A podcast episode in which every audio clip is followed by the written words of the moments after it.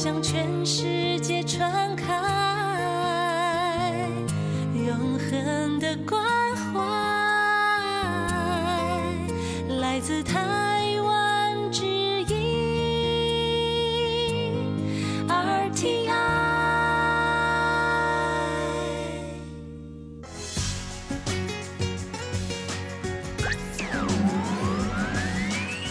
Quý vị đang đón nghe chương trình Việt ngữ Đài RTI truyền thanh từ Đài Loan.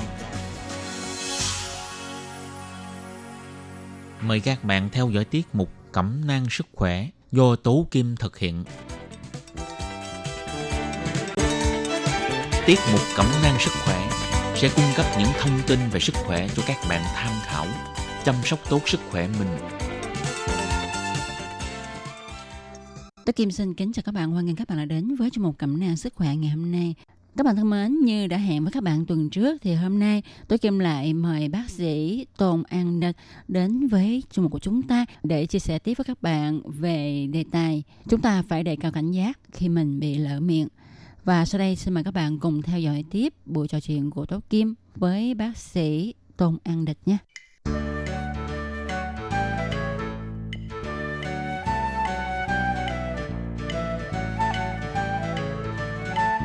Trong tuần trước, bác sĩ Tôn An Địch đã nói với chúng ta cái cách quan sát về cái nốt lở loét ở miệng của mình, xem nó có phải là ờ, đơn thuần là chỉ lở loét hay không, hay là một cái triệu chứng để cho biết công năng miễn dịch của cơ thể chúng ta bị suy yếu. Sau đây, tôi Kim cũng xin được hỏi tiếp bác sĩ là nếu mỗi ngày chúng ta chà răng thì chúng ta cũng có thể tận dụng lúc này để mà kiểm tra răng miệng của mình. Vậy thì cách kiểm tra phải như thế nào ạ, thưa bác sĩ? 在刷牙的时候，我们可以稍 Trong khi trà răng, ta có thể tự kiểm tra như sau. Trước hết, ta xem niêm mạc miệng của mình có bị lở loét hay không, sợ xem có cục cứng hay không, xem nuốt răng của mình có thường chảy máu hay không. Ngoài ra, bạn có thể xem lưỡi, xem bận lưỡi của mình. Bình thường thì bận lưỡi của chúng ta là bận trắng mỏng. Bạn xem nó có trở thành bận trắng dày. Nghiêm trọng hơn thì là bận vàng, rồi trở thành bận vàng dày, bận vàng xanh, bận xám, bận đen. Bệnh càng nghiêm trọng thì màu của bận lưỡi càng đậm màu hơn. Bình thường do khoang miệng của chúng ta có nhiều vi khuẩn, chúng sản sinh ra màu vàng thì bận lưỡi của chúng ta sẽ có màu vàng. Nếu chúng sản sinh màu xám, màu đen thì bận lưỡi của chúng ta sẽ có màu xám, màu đen. Màu càng sậm thì càng không tốt. 那另外呢，就是说看那个舌头的颜色，我们舌头颜色呢正常是粉红色的，如果很苍白。 Ngoài ra ta còn phải xem màu của lưỡi. Người có sức khỏe bình thường thì lưỡi có màu hồng. Nếu lưỡi trắng xanh xao thì người này thiếu máu. Nếu lưỡi có màu đỏ tươi, thậm chí đỏ đến phát tím thì càng không tốt. Rồi ta phải xem phía dưới lưỡi. Ta cong lưỡi lên. Phía dưới lưỡi có tĩnh mạch. Thông thường thì tĩnh mạch ở nơi đây không to, nhất là ở nữ giới thì nó càng nhỏ. Nếu như tĩnh mạch này trở nên to hay là có khúc khúc, có khúc mắt như là tĩnh mạch ở chân bị phình to thì coi chừng tim mạch có vấn đề. Ngoài ra chúng ta còn phải xem dưới lưỡi có vết bầm, nốt bầm hay không. Người bình thường thì không có những hiện tượng này. Nếu mà có hiện tượng này thì gọi là huyết ứ vì vi tuần hoàn máu của họ rất kém. Vào mùa đông á, đôi khi chúng ta hay thấy có người môi phát đen. Đây là do tuần hoàn máu của người này không tốt. Mà độ nhạy cảm màu sắc của lưỡi thì còn nhanh nhạy hơn là môi của chúng ta nữa. Do đó chúng ta nên xem bận lưỡi, màu sắc của lưỡi và tuần hoàn tĩnh mạch dưới lưỡi. Ngoài ra ta phải xem niêm mạc lưỡi. Theo độ tuổi mãn kinh, học môn giảm thấp thì niêm mạc lưỡi càng mỏng đi, có lét hay là có mụn nước hay không, rồi da có thay đổi theo hay không. Trong khi chải răng, chúng ta có thể xem tất cả những điều này. Một khi phát hiện một điều bất thường thì các bạn có thể ờ, đi bác sĩ khám là được. Vâng, cho nên á, việc phòng ngừa ung thư miệng á, thì chúng ta bắt đầu bằng cái cách là quan sát. Nếu có bất thường thì tìm chuyên gia để mà chuẩn đoán, để tìm ra bệnh và cách điều trị. Nhất là những bạn có thói quen hút thuốc lá nè, ăn trầu, uống rượu thì họ có nguy cơ mắc ung thư miệng cao hơn so với những người không có thói quen này gấp 123 lần. Cho nên á, chúng ta phải hết sức cẩn thận mới được Thưa bác sĩ, à, như nãy khi bác sĩ nói về cách nhìn lưỡi, bận lưỡi để xem có gì bất thường hay không thì cách này cũng giống như đông y vậy ha. Vì đông y cũng nhìn sự thay đổi của lưỡi để mà chẩn đoán bệnh đó. 对，呃， 说这个在中医呢，这个舌头啊，它把它当做外露的。 Đúng vậy, thực ra nói một cách đơn giản, bên đông y xem lưỡi là một cơ quan duy nhất phản ánh sức khỏe của lục phủ ngũ tạng. Về góc độ của Tây y, như tôi đã nói thì nhìn xem sự thay đổi tuần hoàn của lưỡi. Về phía đông y thì chia lưỡi ra làm nhiều bộ phận có liên quan đến nội tạng. Ví dụ như là đầu lưỡi thì có liên quan đến kinh tâm và phế. Nếu đầu lưỡi có vấn đề thì đông y cho rằng tâm và phế có vấn đề. Lưng của lưỡi thì có liên quan đến tỳ vị, mà tỳ vị thì theo Tây y là hệ thống tiêu hóa. Theo Đông y, hai bên lưỡi có liên quan đến kinh can và đỡm. Phía sau của lưỡi có liên quan đến thận. Tây y thì nhìn theo góc độ khác, nhưng tôi nghĩ là có thể hỗ trợ cho nhau. Cho nên á, có rất nhiều chứng về đường tiêu hóa, nhất là ở dạ dày ta có thể nhìn thấy ở lưỡi. Tôi lấy ví dụ, bệnh lưỡi của người bệnh này rất là dày, bệnh vàng.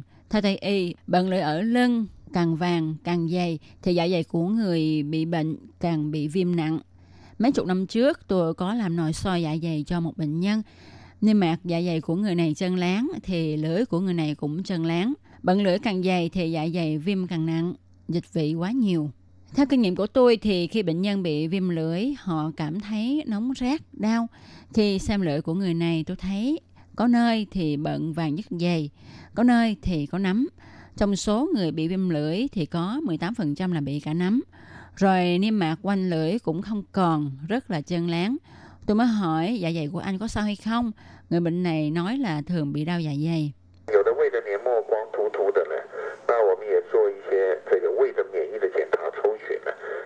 Khi ta thấy niêm mạc dạ dày chân láng, làm các xét nghiệm thì thấy 25% số người có niêm mạc dạ dày chân láng xuất hiện trục trặc về hệ thống miễn dịch làm cho tế bào dạ dày bị tế bào miễn dịch phá hoại, không thể hấp thu B12 được. Cho dù chúng ta có ăn hay uống nhiều B12 thì cơ thể vẫn không thể hấp thu được. Lâu dần, người này sẽ bị thiếu máu. Ngoài ra thần kinh của họ cũng không ổn định, thấy tê đầu lưỡi, đi đứng không vững, choáng. Đưa sang khoa tiêu hóa thì phát hiện dạ dày của bệnh nhân có triệu chứng thu nhỏ mãn tính. Lúc này chúng tôi cho tiêm B12 vào thì vấn đề này được cải thiện.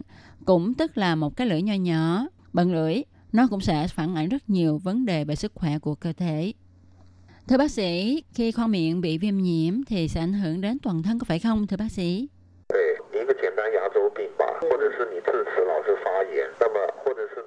Đúng, đơn giản mà nói như bệnh nha chu hay nơi nào đó trong miệng cứ bị viêm hoài thì nó sẽ trở thành một cái nôi nuôi dưỡng vi trùng.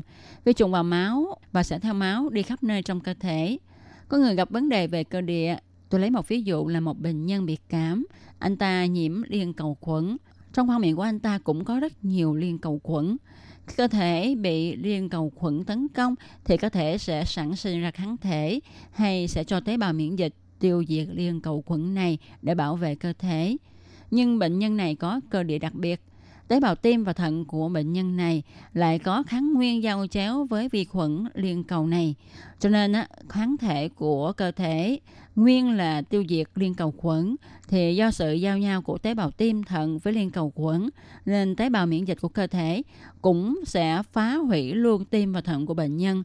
Cho nên đôi khi bị cảm nặng mấy tuần sau thì thận và tim đều xuất hiện triệu chứng viêm nhiễm.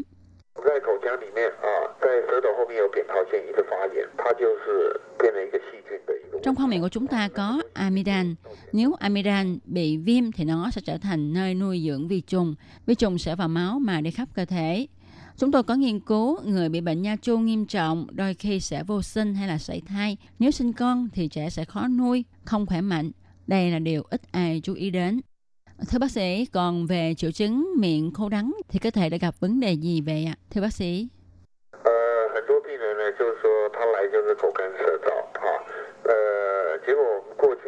Có nhiều người đến khám bệnh với chứng môi khô, miệng đắng. Theo kinh nghiệm thì có 90% là do thần kinh tự chủ, tức là thần kinh thực vật mất cân bằng do áp lực quá nhiều. Thần kinh giao cảm tăng cho nên nước bọt tiết ra cũng ít.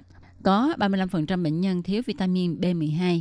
Có khoảng 20% người bệnh là do thở bằng miệng, do bị ngạt mũi dị ứng. Kết quả là không khí đi từ miệng vào, không khí không được làm ấm qua mũi, cho nên rất khô, nên họng sẽ rất khó chịu. Ngoài ra khi chúng ta uống một số loại thuốc cũng gây khô miệng, đắng miệng, chẳng hạn như là thuốc ngủ, thuốc hạ áp.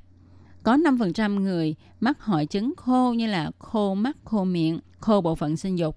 Đó là do hệ miễn dịch có vấn đề. Ngoài ra còn có 5% người có bệnh tiểu đường do lượng đường huyết trong máu quá cao. Còn một số ít là do viêm tuyến nước bọt. Thường gặp nhất là tâm trạng áp lực, mất ngủ, thiếu máu. Có người vì lão hóa cho nên tuyến nước bọt và tuyến lệ cũng teo đi. Họ ngủ không đủ, tâm trạng bực bội trầm uất thì miệng cũng khô đắng. Nhiều khi ta cũng có kinh nghiệm là khi bị cảm thì miệng cũng khô đắng, bận lưỡi đóng dày do cơ thể bị rối loạn. Cho nên á, nguyên nhân gây nên khô miệng, đắng miệng rất là nhiều. Có khi nó kết hợp nhiều nhân tố cùng một lúc, ta phải làm rõ. Vào thời điểm khí trời lạnh thì đa số người ta uống nước ít cho nên cũng làm cho môi khô miệng đắng nữa phải không thưa bác sĩ? Cho nên chúng ta phải tìm rõ nguyên nhân gây ra mới có thể điều trị có kết quả. Và việc cải thiện niêm mạc có lợi cho hệ thống miễn dịch của chúng ta. Bác sĩ An Địch cho biết.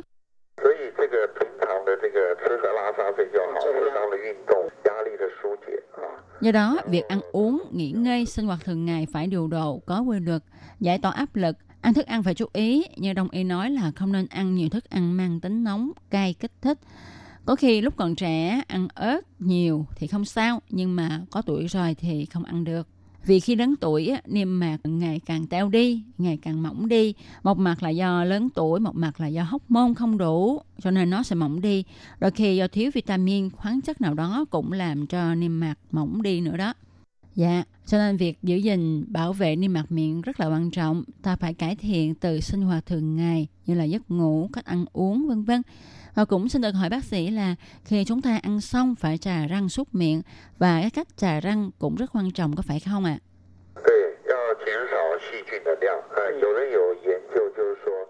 Đúng, vì phải giảm bớt lượng vi khuẩn có trong miệng.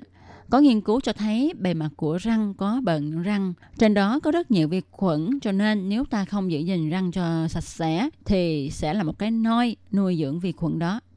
Thưa bác sĩ, trên thị trường có bán rất nhiều loại thuốc súc miệng, nhưng có người cho rằng dùng nhiều nước súc miệng này sẽ không tốt, không bằng ta sử dụng nước muối pha loãng, nhất là khi ta bị viêm cổ họng. Vậy bác sĩ cho biết sao về điều này ạ?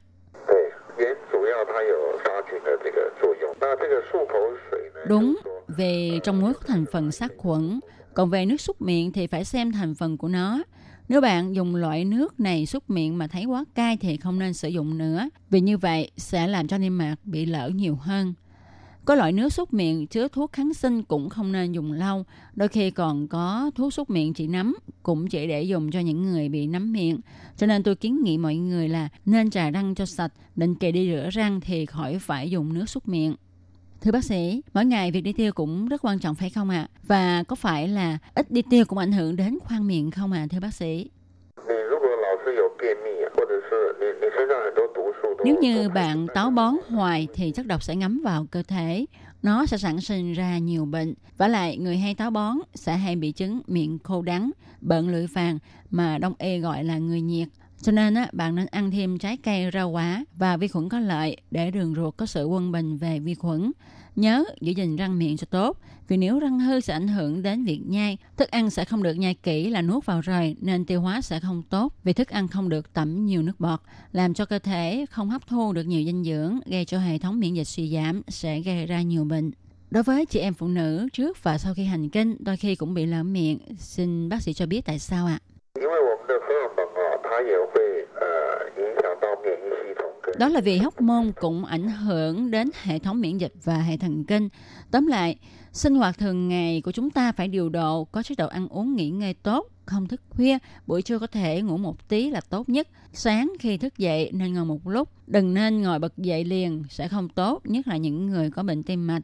Chúng ta phải vận động thích hợp, sẽ làm cho cơ thể tăng sức đề kháng, thì như vậy bệnh tật sẽ rời xa chúng ta.